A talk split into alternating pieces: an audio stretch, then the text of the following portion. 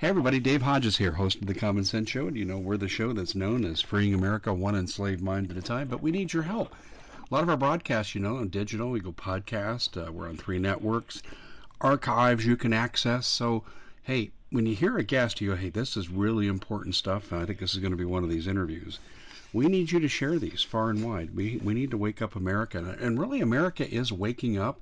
Joe Biden's done more for our movement than I could have done in 20 years. But but we need to help people understand how it all fits together. And that's why I think sending these broadcasts out is important. And I appreciate your help in that area. And you guys are just a great audience. And thanks for joining us. And you all know Sarah Westall. You heard her yesterday on our show as we talked about the importance of getting Tom Renz uh, the frontline doctor's attorney, on more shows. And Sarah recommended that I talk to a lady named Susan Bradford. And Susan has sent me some of her materials, and uh, and I've just had a cursory look at some of them, and it's really good. And you're going to think in some ways you're talking to me, but Susan does something that I don't do a lot. She has deep historical documentation that helps you understand the foundations of what's happening today. Um, and it's phenomenal stuff. Uh, I've looked through the the completeness is incredible, uh, exquisite detail. And Susan and I are going to do a number of interviews on these topics. So today we're just going to kind of introduce the topic and where we're going, and uh, we're just going to go from there. And then we'll have Susan back, and we'll we'll do more highlighted, targeted coverage of specific points on here, China will be a central theme. And you go, oh, Dave, that's right up your alley. Yes, it is. Thank you very much. Uh, you know my position on China in our election. So uh, this is going to be good, folks. Susan, I want to welcome you to the show. First time uh, guest. Uh, thanks to our, our mutual friend Sarah Westall, who's just tremendous. And uh, she highly recommended you. I got to tell you, she doesn't do that very often. And she gave you the uh, highest recommendation. Well, well, thank you so much, and I, I think you know, very highly of, of, Sarah as well, and I'm really delighted to be here. I appreciate the work that you do. Thank you, um, Sarah. Before we get into what we were talking about in our pre-air discussion, um, tell the people a little bit about your background. Sure. Um, uh, I'm originally from California, um, where I, I plan to um, embark upon a, a, career in journalism. Um, and as I was working um, in Los Angeles for you know CBS News and also for City News uh, Service covering the O.J. Simpson uh, trial, um, I decided that I w- was I wanted to um, focus more on international relations. So after I uh, um, earned my, my bachelor's, I went over to uh, to England to um, earn a, a master's in international relations from the University of Essex. And while I was working there, I was able to get access to some of the, the corridors of power within London. Um, I worked for the Atlantic Council of the UK. Um, I um, formed, uh, I, I, established um, a journal for the uh, Center for European Studies at Essex, um, in which I was able to solicit and edit manuscripts from leading heads of state on globalism, European integration, um, the Atlantic Alliance, and I was able, even able to secure an interview with Baron Robert Rothschild, one of the architects of the European Union.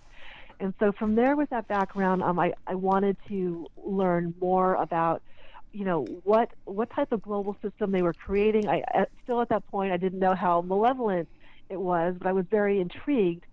Um, I returned to um, the United States around the time that 9/11 broke, um, and news bureaus were closing around the world. They were scaling back. Um, my next, uh, after I worked, I guess, for uh, Fox News Channel um, and Voice of America, and then I um, embarked upon um, uh, working on, on, a project working on the Abramoff investigation. And if you recall, um, Jack Abramoff was one of the leading lobbyists for the Bush administration. Um, his um, uh, influence was, you know, throughout the entire uh, federal bureaucracy um, vast. And as I began to uh, research the background of his case, I discovered how the deep state had been uh, projected and established through the back doors of America's federal um, Indian tribes. And from there, I was able to piece oh. together how the, the entire uh, deep state was established in the United States. And I have been trying to alert the public ever since, and I've been, you know, um, covering different aspects of the deep state um, through my books. Oh my! I just you just took the air out of my lungs. Um, I have a very good friend, colleague, Paul Preston, who's the head of the California 51st State Movement and has the very popular show, um, um, just like uh, Gen 21 Radio. Anyway, uh, Susan, he, uh, we're getting some background noise there on your end. Oh. Um, okay, I think that's better. Okay, anyway, Okay. okay. um, but Paul very much into the Jesuits' uh, influence in California, very much into the cartel influence on uh, native land, um, and how they support the deep state. I bet that rings a bell with you. Um, yes, it does. Paul and I have had many discussions. We've done some interviews on that as well too. But anyway, um, that's really interesting, and and you hit something else. I'm going to make a revelation here, um, Susan. You almost get to interview me here on this one point. Um, my dad was naval intel, and going back in time, they like you know things like like father, like son. So I was heavily recruited to go to the Naval Academy, and this the Vietnam War was still going on, hadn't quite ended yet.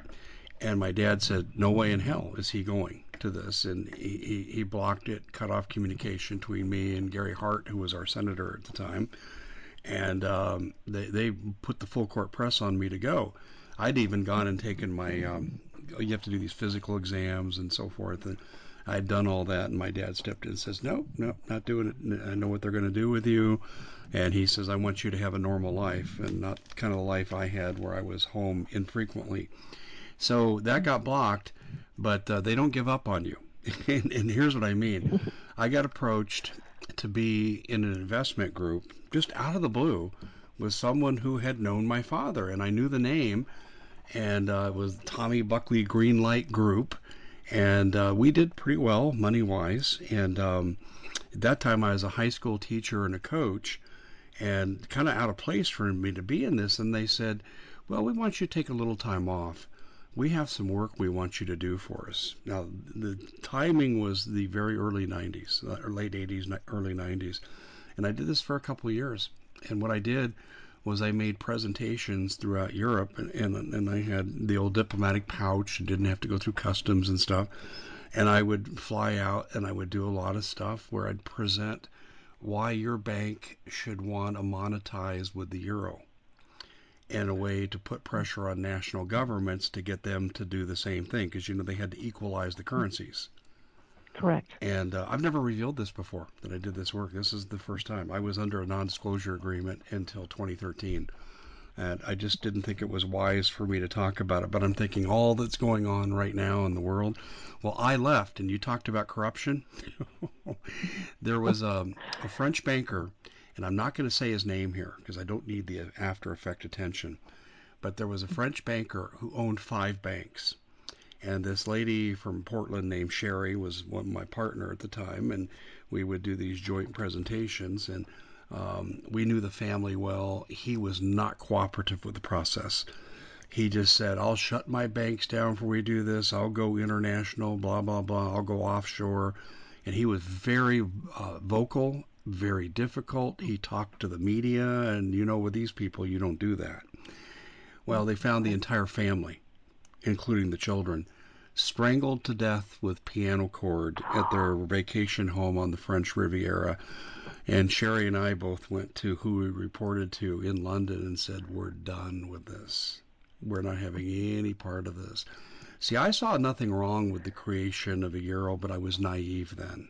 I wasn't aware of the New World Order stuff. I saw this as the normal course of financial transaction, and it was sold to us like this is a very normal thing.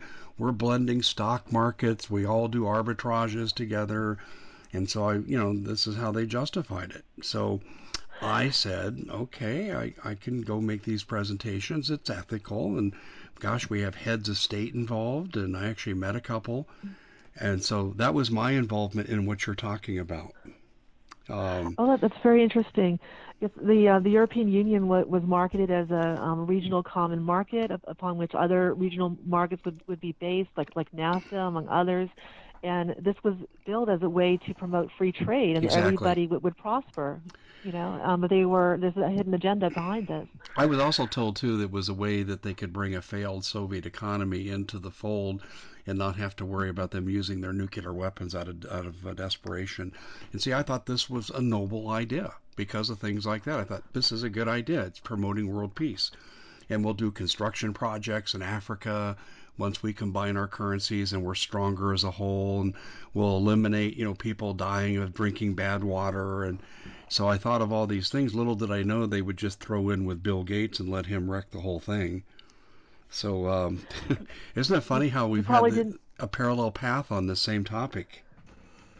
It, is. They've led us to, um, I guess, to a, a similar conclusion or, or, the same conclusion about the events that are unfolding. Um, they may not have told you that Wall Street um, bankrolled uh, the communist revolution in Russia. Yes, yeah, they didn't tell me that, but I learned that as a matter of my work in what I do now. But I, the, the audience is going, "Whoa, Dave, were you a globalist?" No, this wasn't globalism at the time. And, and, Susan, I know you understand that. This was not about working through the UN and abrogating sovereign agreements. It was about getting control of banks. That's what it was about. Control of the economies. They wanted to enmesh the countries into a series of, of interdependencies so that the, the, individual nations would not be able to a- operate within their own self interest. Well, the other thing we were told, too, this is when Bosnia and that mess was going on there and we had these terrible slaughters that were going on. Um, and, and Susan, what they were telling us was, if we can do this, we can eliminate the Bosnias, all the uprisings that are going on. We can eliminate people massacring each other. And to me, it seemed like a very humanitarian thing to do. Um, the only thing I thought, okay, if a guy doesn't want to put his bank in this, you're really going to make him. And that was something I had to admit, internally, I struggled with. Um, did, did you ever have any dealings with that end of it, with the financial unification end of things from the banking standpoint? Um, I, I didn't work uh, specifically with the banks. Um, I, I do know that that the elites dealt ruthlessly with anybody who expressed any opposition to their agenda. When you say ruthlessly, so, what, what what do you mean? Um, I, I mean that they have uh, toppled leaders. They they have assassinated people. They've staged revolutions. I mean, there's no there are no lengths to which they will go to achieve their their agenda. Yeah, what years did were did you become aware of this? Um, I, I think I had always known about the New World Order um, since my youth, but I I, I think I perceived it in, in maybe a very kind of a theoretical way that eventually the world would be united under a global superstructure. Um, but I, I didn't really appreciate the nefariousness of, of the agenda until I worked on the Abramoff investigation.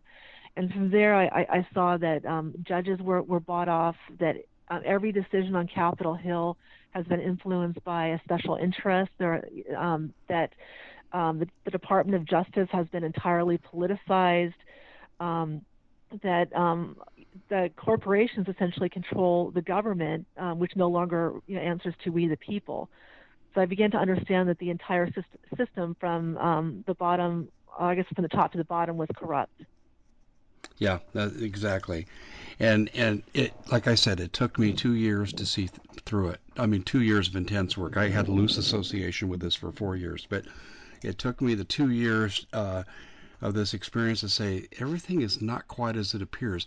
You know, I liken it to the movie The Firm. I don't know if you ever saw that with Tom Cruise. And the firm I was, read the book. Yeah, well, so you have this uh, professionally appearing law firm, okay, and they appear to be very, very good at what they do and very ethical. And then when you peel the covers back a little bit, you find out how unethical they are. And that's that's when I started making discoveries. And I said, I can't be part of this. This is just a business deal. Um, that's why, you know, I was telling you before we went on the air, and I was sharing this with Susan, how I got involved in this business. And most of my audience knows this. You know, John McCain came after us for the um, uh, the Canamex Highway and basically wanted to force us off our land without any compensation. And he had a long time to do it. We figured the build out would have been about 20 to 25 years. And so they started by taking away our property rights and using a phony excuse of an Air Force base 30 miles away as being the excuse. We were in their way, and we knew that was a bunch of bull.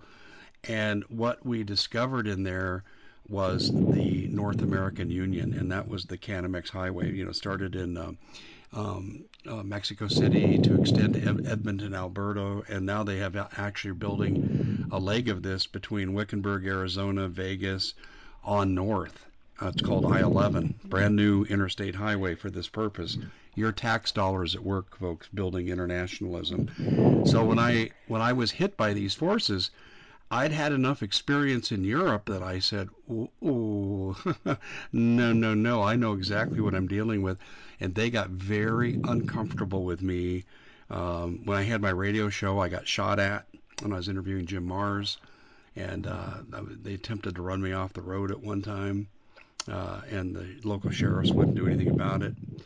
So, Susan, been there, done that, and I discovered exactly what you're talking about. Um, so let's, um, I tell you, look at this. You, you, I got to tell you, as many nice things as Sarah said about you, I think she undersold what you have here. And should we tell people we, we had a hard time connecting this morning? And finally, we did a lot of electronic. Oh yeah, we had a lot of electronic interference. Um, although that's happened with me and other guests, especially when I interview like Steve Quayle or Paul Preston.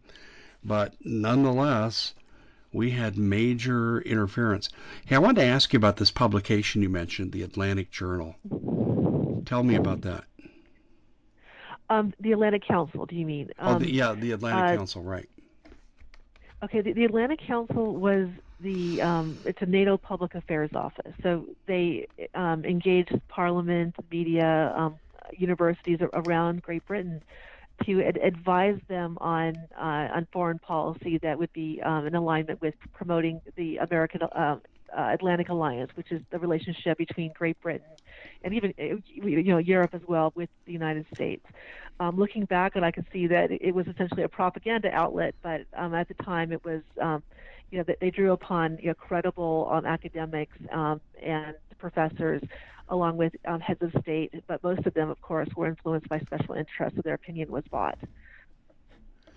I've been told it was like a reverse trilateral commission concept, um, where it tried to blend international interest into a think tank, and they would uh, have their private knowledge, but they'd put out a public persona that was much different. Does that? Do you agree with that? I, I think that could be true. Um, I actually encountered a, a, lot of individuals who I thought were very enlightened. Like they treated globalism as a religion, or they believed that we that they could really achieve peace on earth and prosperity for all. So I think there were a lot of people who believed in the ideals or were convinced of them, and then there were like a private elite, like the bankers and like the Rothschilds, for example, who knew the wider agenda because I think the average person would not have gone along with um, the New World Order if they if they knew what was actually entailed with it. Yeah, the reason I ask you about the Atlantic uh, Council is because when Brexit was surfacing, and you remember I, I I'm kind of aware of some of the forces within Britain that are associated with the European Union and so forth because I saw it, and I kept hearing about the Atlantic Council and I kept thinking, okay, they're coming up in reference to Brexit, and they were trying to kill Brexit at every turn. And uh, did did you have any uh, experience in following that at all, like um, the Atlantic Council getting in the way of this independence movement in Britain? Well, I, I think there's there's a very strong Eurosceptic movement w- within Great Britain. Um, they want they wanted to be separate from uh, from Europe and to retain um, London's position as like an offshore jurisdiction for European currency. But the Atlantic Council, as you uh, correctly stated, was part of this wider trilateral movement. In fact, the director, um, I, whom I, I, worked with, um, Alan Lee Williams, was a member of the, of the Trilateral Commission. So they wanted to bring um, Great Britain into the European Union to have you know, all of the countries integrated in, into one uh, larger common market that would then be controlled um, by the European uh, uh, uh, bureaucracy. That makes a lot of sense. The wider market. I think the origin of that, if I remember right, and I'm going to say this badly, but it was like the fuel and iron conglomeration from the 50s. I can't remember the exact name, but it was like hard mining interests and industry combining together to want to bring Europe into one Correct. It was called the European Coal and Steel Community. That's it. Um, it was prom- promoted by um, Averell Harrison uh, uh, Harriman, um, work, who was working with John Monnet, um, the, who um, who was the um, the developer. I guess he he conceived the notion, but really the European coal and steel community was an invention of the Rothschilds, and it was based upon the Mongolian guild system from Central Asia um, that enabled the, the Central Asian elites and uh, mer- merchant classes to establish monopolies. Is this a Belt and Road part where we whip a little industry on you and some infrastructure, and then you're in debt and we own you? Th- that's correct. They, they establish relationships based upon dependency, specifically financial dependency. Yeah, this became the Chinese foreign policy model, didn't it? Yes, but this um, debt diplomacy originated in Central Asia. Interesting. So a lot of people don't don't know that. Um, but I know China's tried to do this. Well, the World Bank did it in Bolivia with their water. I covered that extensively when I got started in this business. But then we see China doing it in Ecuador, Chile, um, and really all over the world. They're doing it all through Africa right now so they can trade off putting military bases in Africa. Uh, China um, aspires to have a, a, Chinese century. They want to rule the world, and um, in order to seize the, the, natural resources and land of other countries, um, they're offering uh, to develop, you know, infrastructure and, and other, um, you know, maybe uh, corporate and industrial enterprises within those countries, and then to, to place them in debt. Um, typically, they require um, natural um, assets, natural resources as collateral, and then once the country defaults on, on the loan, which is which they inevitably do, China then um, is able to seize control of those natural resources. Right, and that idea came out of this very thing we were talking about with Atlantic Council interests and their subsequent business practices. Um, Correct. Yeah, Correct. I know. I began to see that in my final days. In fact, actually, nations were made to bend to the will of the European Union by doing exactly what we're talking about here but this was Eurocentralized. Uh, this wasn't so much international as it was just basically Europe dealing with its European nations that didn't want part of this. Um, when, when, you saw the they offered, they also, oh sorry, they also uh, established the, the Schengen Agreement to allow for the, the free movement, visa-free movement of European citizens to be able to, to work anywhere throughout Europe, and of course that was used against the Europeans. You know, once the Rothschilds decided to um, uh, to destroy Europe, they then brought in immigrants who are hostile to uh, to the European culture, and then uh, they allowed them to have visa-free uh, movement around Europe, you know, to create havoc throughout the European countries. I can see why we got interference in our communications.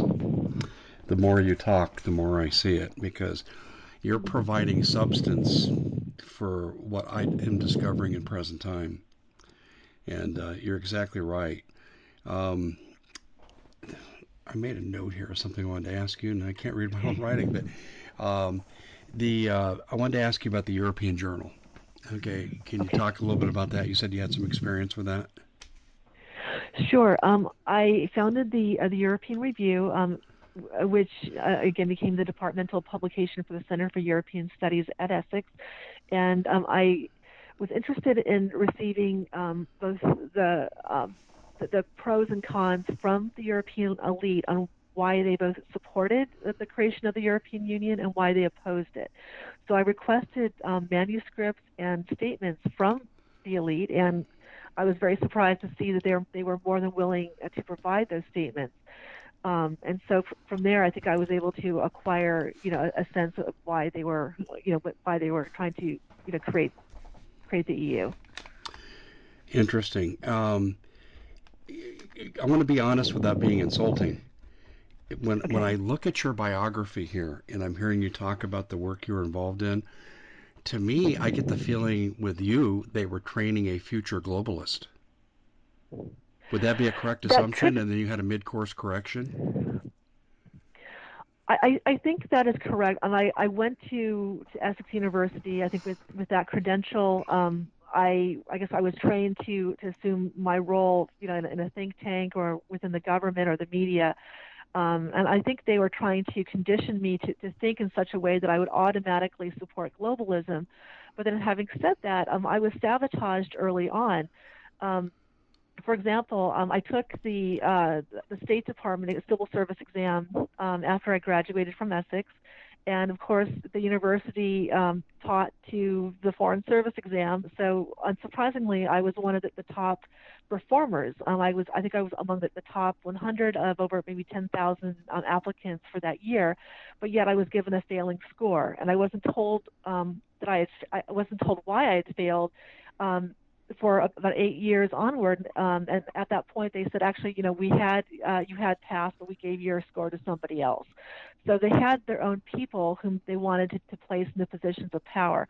Um, I also um, was offered a, a, job at CBS News in London after I graduated, but uh, the Home Office would never process my visa. In fact, they continued to um, misplace the visa um, many, many times, resulting in my having to travel to Los Angeles and back to London um, on several uh, uh um, expensive trips until I finally gave up and returned to the United States. So there was interference, and um, I, I was, you know, attempting to, you know, work in, in journal, journalism or you know, become or work in some level in uh, diplomacy.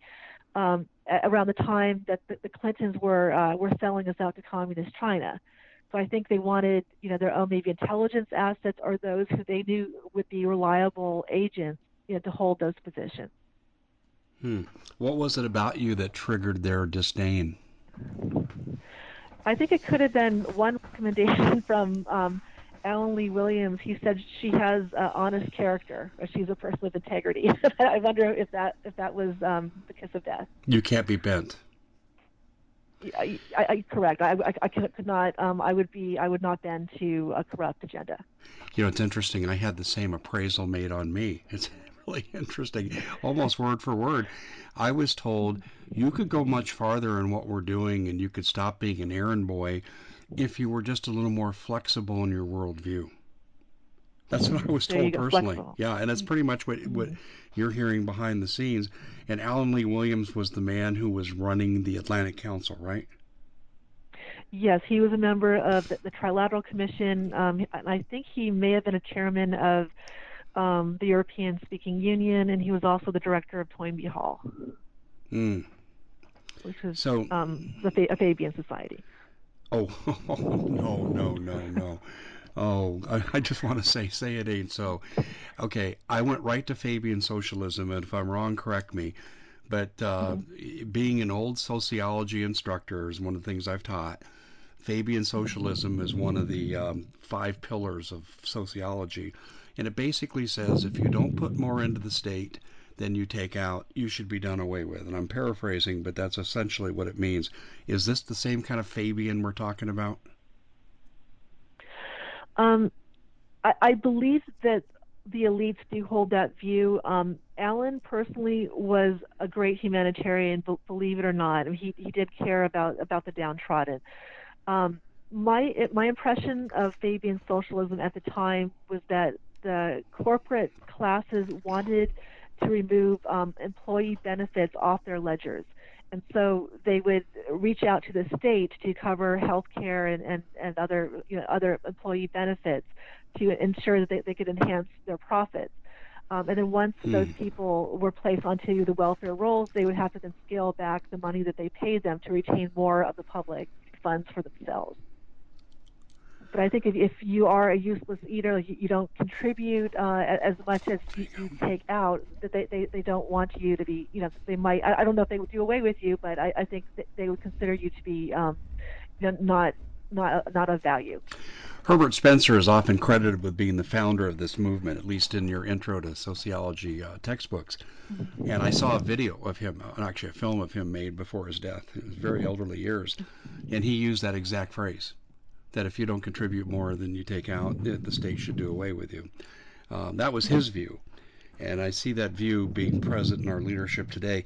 We have to hold it here just for a second. We have to take this break, or, or my sponsors are going to be screaming at me. But, ladies and gentlemen, um, we were doing some personal shopping the other day, and we're in uh, Fry's department store here in the Phoenix area. Now, we know we live north of Phoenix, but we have to drive into the city to shop. And they were out of hamburger and a couple months earlier they were out of milk. And this is a very large store, and we're seeing shortages all over the place. And the you know, Bob Griswold and I just did a TV show on the supply chain. Graphic. We put illustrations up, maps up. We showed the whole nine yards about what's coming and what's already beginning to happen. And uh, try to get your jeans and t-shirts now, folks, because there's now shortages there. But the shortage is most critical is in food, and that's why we're offering storable food. And I don't want anything to do with World Economic Forum dieting, which is aquatics, plant, bugs, and fake lab meat. I don't want anything to do with that.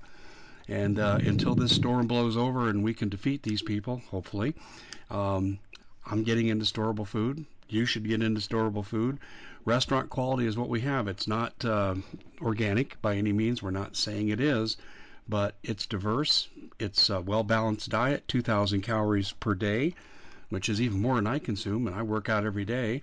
And so you have your choice here to, to stay stocked or not. 25 year shelf life and $100 off the three month emergency package is what they call it. And you say, well, Dave, I want to buy a year or two years. Well, just buy all emergency packages and you'll save the $100 all the way through. So uh, go to preparewithdave.com. And I can't stress this strongly enough, folks. I do not trust this administration in a crisis to feed the people. They left a thousand Americans behind, plus allies, behind enemy lines. And we know that's true from the sat phone calls that are coming out of Afghanistan. And I was actually allowed to listen to a sat phone call in real time that was not in the media.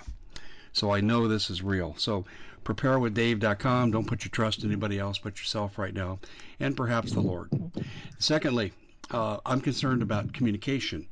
I know for a fact that if we go into uprising, there's talk right now of secession. I just watched Tim Pool's show this morning um, where he talked about uh, secession.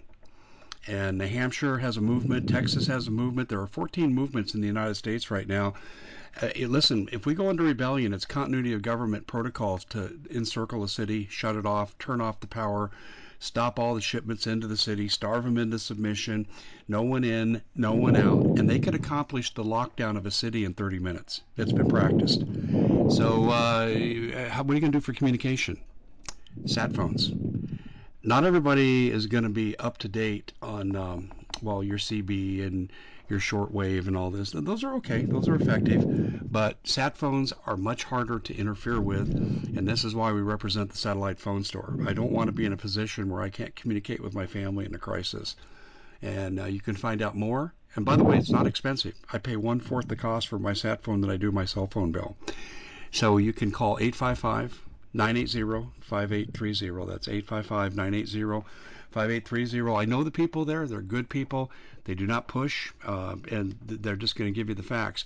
And one more thing, since we're combining our ads together all in one segment here, because I don't want to take away from this content that's so important. But um, if we go into what I think we're going to go into, we can't absorb $40 trillion of debt, and that's about what we're ready to jump into.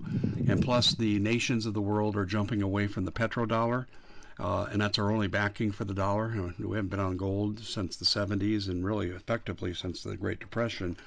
So, what was our backing? The petrodollar. Thank you, Bretton Woods. But that's disappearing, folks, and we're acquiring tremendous debt. That's a formula for hyperinflation. And when we hyperinflate, you're not going to be buying any prepping goods. You're not going to be buying much of anything. And what I'm saying is, you need to prep your resources to survive what's coming. You won't be bulletproof. You're going to, everyone's going to take their hits with what's coming but you can minimize the damage, and Noble Gold specializes in that.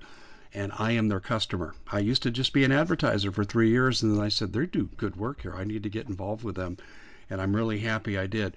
If you want a chance to come out the other side of the crisis they're getting ready to put us into, and I believe it's intentional, um, you need to start bulletproofing your assets as best you can. And they have plans for about everything. So I'm going to give you a number to call. Uh, it's really, really easy to talk to them, and they are trained not to close a deal on you. You have to close the deal yourself. They'll send you free info, they'll give you advice. They're great people, and they know what they're doing. 877 646 5347. 877 646 5347. The good people at Noble Gold. Well, that takes care of our ads for the entire segment here. I thought I better combine them because I'm having a hard time breaking away from this content not only because it hits close to home for my background, but also too because it hits close to home for what's coming. And um, Susan, when you look at the most, well, I want to ask you this too. I want to finish the thought on CBS sure. News. If I understood you correctly, you did go to work for CBS News at some point, right? Yes, I did. Um, I worked as an intern at CBS um, News in Los Angeles, and I also was a news writer for CBS News Radio, KNX News. Um, and it, the, the the assistant bureau chief of Los Angeles became the, the bureau chief of London uh, for the, the CBS bureau in London. So he had remembered me, and we had a good relationship back in Los Angeles, and he was happy to offer me a job after I graduated. How long did you do that for? Um, I didn't was unable to accept the job um, in London because my visa was never processed. Boy, that's interesting too. What an effective way to block so, you from doing something. It was very interesting. Um, the Guardian published a few years ago that the Clintons were involved in visa diplomacy, so they weighed in on who got the visas and who didn't. So I think that may have had something to do with it. Why wouldn't the Clintons like you? Um, I, I, think at that time um, the Clintons were um, falling under um, scrutiny for for essentially selling uh, uh, selling seats um, to communist Chinese um, on the Commerce Department. They were also selling weapons to communist China. So there were charges of treason being brought by Admiral Moore. and the, the Lewinsky scandal was actually used as a diversion from those charges so that Bill Clinton would be impeached over um, sex with an intern as opposed to treason. Um, and um, the, the, Lewinsky scandal was, of course, pushed by um, by Tom DeLay, who worked with the Clintons uh, to help uh, China, uh, China um, join the World Trade Organization. Who was the admiral again? Um, Thomas Moore. I, I, didn't understand the last name. Uh, uh Moore, M O O R R. Oh, okay, okay, Thomas Moore. All right and uh, he was aware of selling commerce seats to communist China. Yes, and I, and I believe um, the communist Chinese were among the, the biggest contributors to the Clintons, uh, both the, um, the their present, presidential campaign, the Clinton Gore presidential campaign, and then their reelection campaign. And so they, they were um, the Clintons had given uh, the Chinese our nuclear secrets. Um, they had, you know, eliminated um, our strategic advantage over the Chinese. Um, I believe that they had also granted the Chinese control over parts of, of Panama, which would again neutralize our military. Um, and they were selling um, seeds, I believe, on like trade missions and and, and uh, related seeds also within, within the Commerce Department to the, to the Communist Chinese, and were allowing them um, access to um, the higher echelons of our military. My, my, my goodness. This was, if I remember correctly, and I may get the missile wrong, but the DNC and Al Gore um, giving selling technology for campaign donations to communist China for the Silkworm missile. I may have a few of the mm-hmm, details wrong, but I think I have the general idea. Is that is do you know about this? Yes, that they um, facilitated meetings with um, President Clinton in exchange for campaign contributions. Oh These would be uh, meetings with the Communist Chinese. This is. Um, I can see how Sarah saw how our knowledge would blend. When we look at, it's my contention that the Chinese contamination, even down to our local government now, is so insidious that we can't possibly control our internal affairs right now. We have too many people on the take, one way or the other. Either they're getting directly bribed in offshore stock dealings, and I know about that with some of our public officials in Arizona, or they have business relationships they don't want to tamper with. Um, so they do just what the Chinese want. And you're talking about a genesis of this and an explosion of this in Clinton. I would imagine this started earlier than Clinton, though, didn't it? Uh, yes, it did. Um, it goes all the way back to Henry Kissinger, um, and mm-hmm. I think he was the chief driver of this agenda. Now, um, Henry Kissinger was um, he was recruited to um, to, be, to work on intelligence and counterintelligence as a refugee, Jewish refugee in Germany, um, and he was recruited to the, the OSS by uh, Wild Bill Donovan. Um, who had um, interest with within the Rockefeller Bank, and he had established um, the Office of Strategic Services, which was the precursor to the to the CIA, and based upon um, the British uh, Secret Service model. Um, so Henry Kissinger was recruited from the very beginning um, to advance this wider um, China agenda. Um, he was uh, mentored in uh, England, in London, uh, by a prime minister who wanted to open up the West to communist China.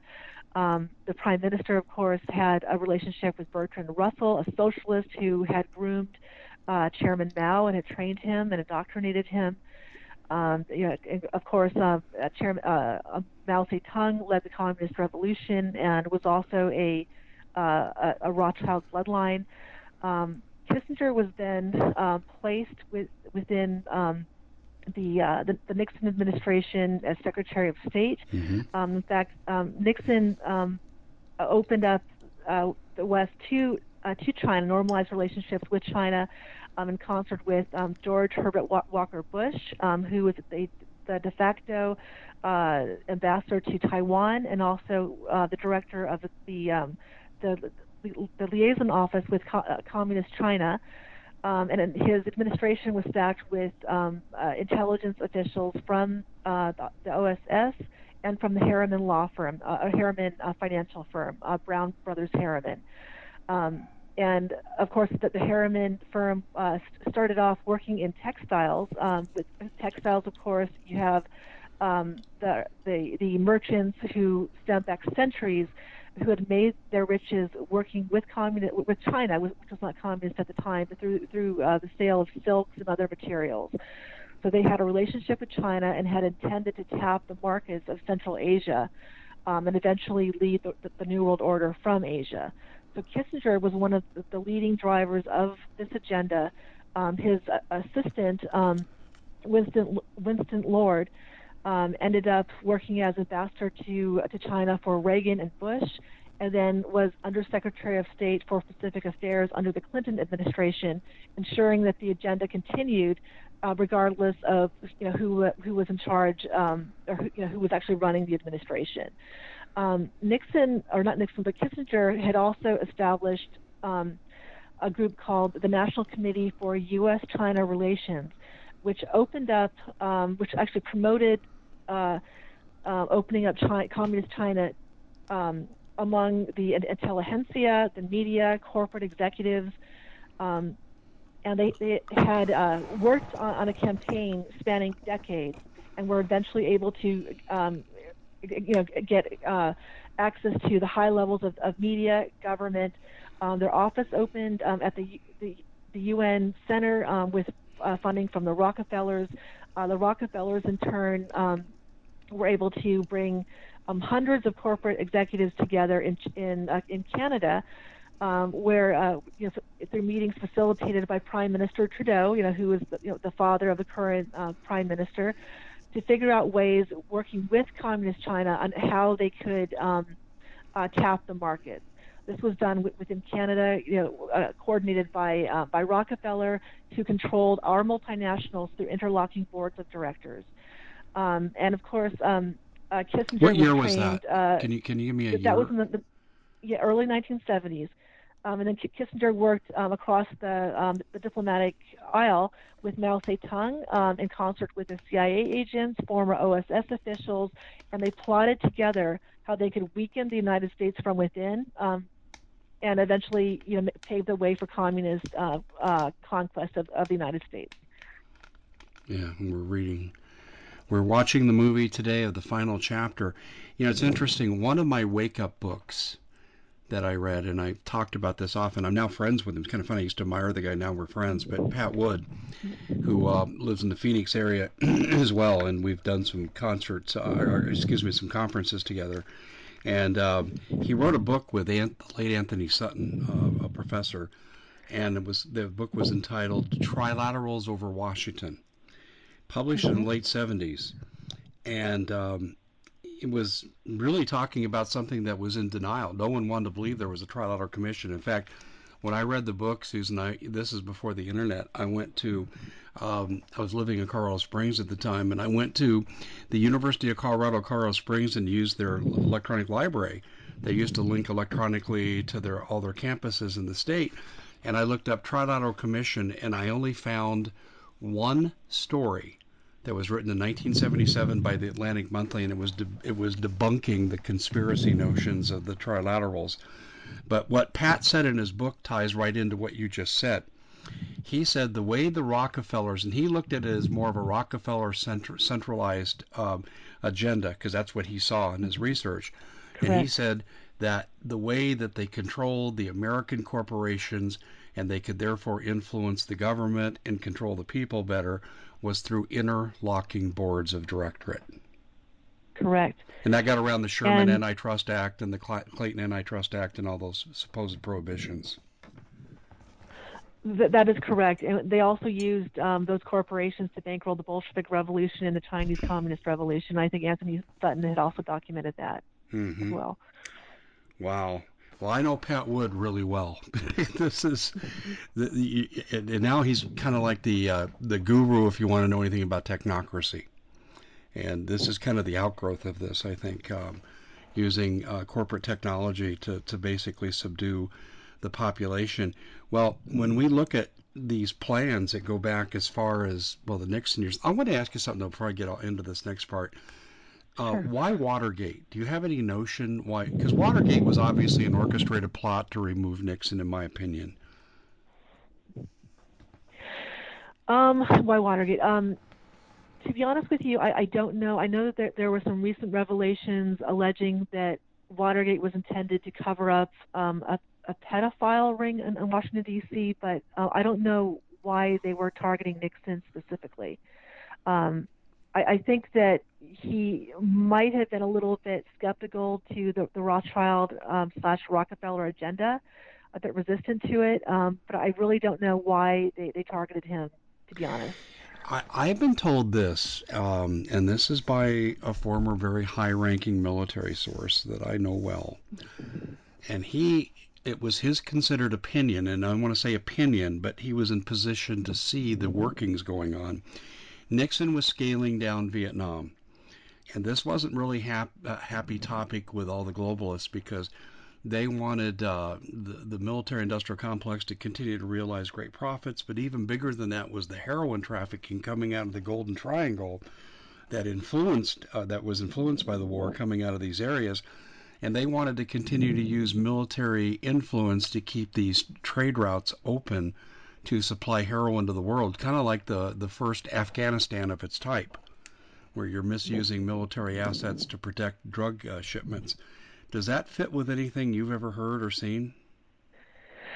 Um, I- know that um, the Nixon tried to scale back um, LBJ's um, war on, war on poverty.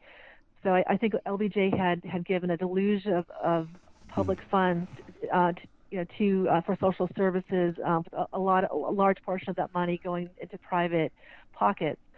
Um, and I know that he actually expanded uh, the military-industrial complex.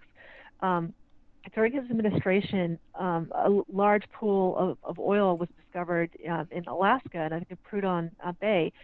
And Nixon made sure, or, or Kissinger rather, made sure that that oil was not developed um, so that America would be forced to be dependent upon oil from Saudi Arabia and other countries.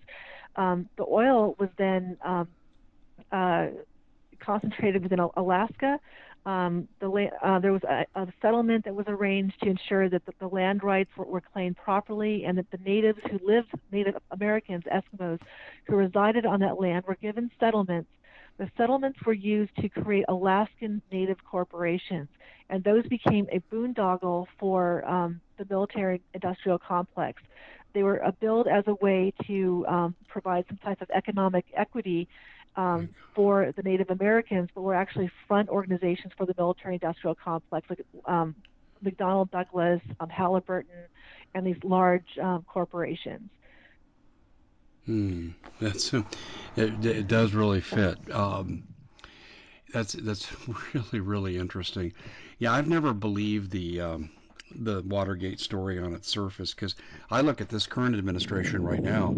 Watergate is, uh, if you were going K through 12 on on serious conspiracies, Watergate's in kindergarten compared to what Biden's doing now. Um, I think I think what Watergate demonstrates is that um, at, at that time, the Rockefellers and their allies were able to use the arms of the government and the media as a weapon against those political officials who are not um, toeing the line. And we see that today too, in a big way. I mean, Biden said it all. If you don't take the jab, uh, and the governors get in the way, we'll, we'll run over the governors. Correct. And that's I mean it's, I mean it's it's out in the open now. I mean it's not even covert. It's not subterfuge. It's open policy now. It's declared, and it's it's it's absolutely crazy. You see, this is saying this to the audience now.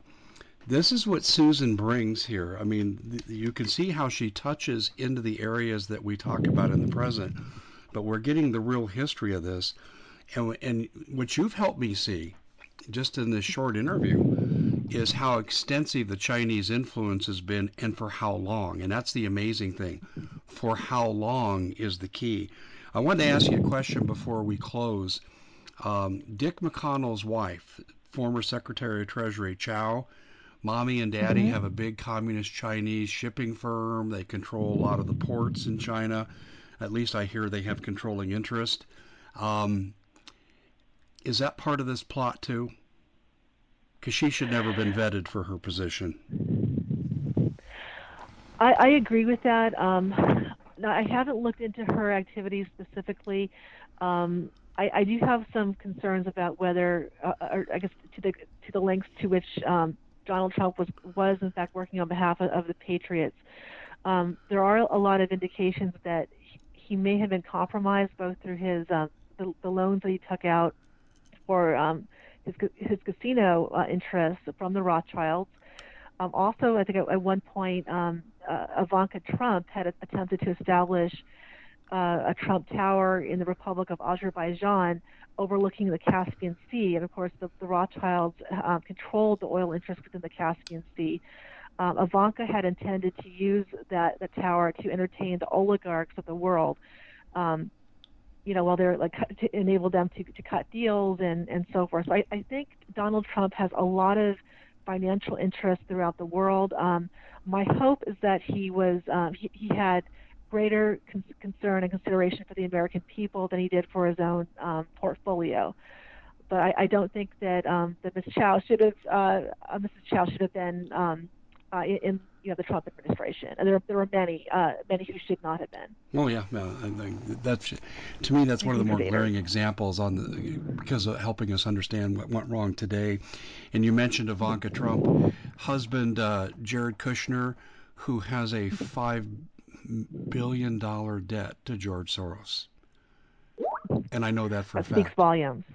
Well, some of the, uh, I, I guess what I'm saying here is, when you got Jared Kushner involved and Trump, Trump should have 86 both of them from the White House for the stuff I they agree. were involved in, and um, and Jared Kushner's deep ties to George Soros, um, who's as anti-American as they come uh, I share your concerns when you talk about Trump, but I also tend to give him the benefit of the doubt and say, I think he had a change of heart when he was president, and I'll tell you why. He did away with the Trans Pacific Partnership, which would have established corporate rule over America. Whether I think there are 22 man council that could have vetoed anything the government could have done. And, and if he was truly a globalist, he wouldn't have done that on his first action. I, I agree. And he, he also tried to uh, resist the, the Green New Deal, and he made extensive efforts to ensure that we remained um, energy independent. Yeah, exactly. Everything that uh, that Kissinger uh, and, and, Nixon and all these people tried to block. Um, you've written some books, right? I, I have. Um, let's, let's, I think the most we have we have about 40 seconds left, and what I want to do is give you an opportunity to tell people how they can start picking up your books. We're going to continue this as a series of interviews, people. And Susan, we have a lot more than the four that we planned on. Believe me. Um, this is, this could end up being a series. But anyway, how do people uh, find you and and get a hold of your books? Thank you. Um, you, you can uh, find me on, on my webpage, um, which is www.susanbradford.org and uh, you my background information and my contact information, uh, along with information on my books, is included there. Um, and I think just for for the purposes of, of, of interest um, to your audience, um, the most important books that um, help that will help you understand what we're facing with with regards to China include A Shadow Dragon, uh, which reveals how our political establishment uh, sold us out to communist China. Um, Royal Blood Lies, which reveals how the Rothschilds um, essentially took over um, the British monarchy and governments throughout the world and my most recent book, Khazar Treachery, which reveals how this agenda traces to Central Asia going back centuries, even preceding the um, establishment of the United States. So it's a centuries old agenda. Okay. And on that, that note, Susan, we're up against a hard break, and I'm sorry about that, but I'll be in touch. We're going to definitely schedule some follow ups. This was very enlightening. Thank you very much. And ladies and gentlemen, thank you for joining Thanks us. so much.